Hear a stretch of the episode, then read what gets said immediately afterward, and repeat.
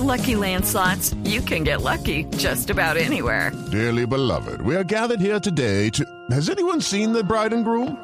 Sorry, sorry, we're here. We were getting lucky in the limo and we lost track of time. No, Lucky Land Casino, with cash prizes that add up quicker than a guest registry.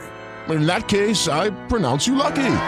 Play for free at LuckyLandSlots.com. Daily bonuses are waiting. No purchase necessary. Void where prohibited by law. 18 plus. Terms and conditions apply. See website for details. El ministro de Ambiente, Gabriel Vallejo, confirmó que no hay afectación sobre los cuerpos de agua tras el ataque de las FARC al oleoducto San Miguel Orito, esto en el departamento del Putumayo. Camila Correa.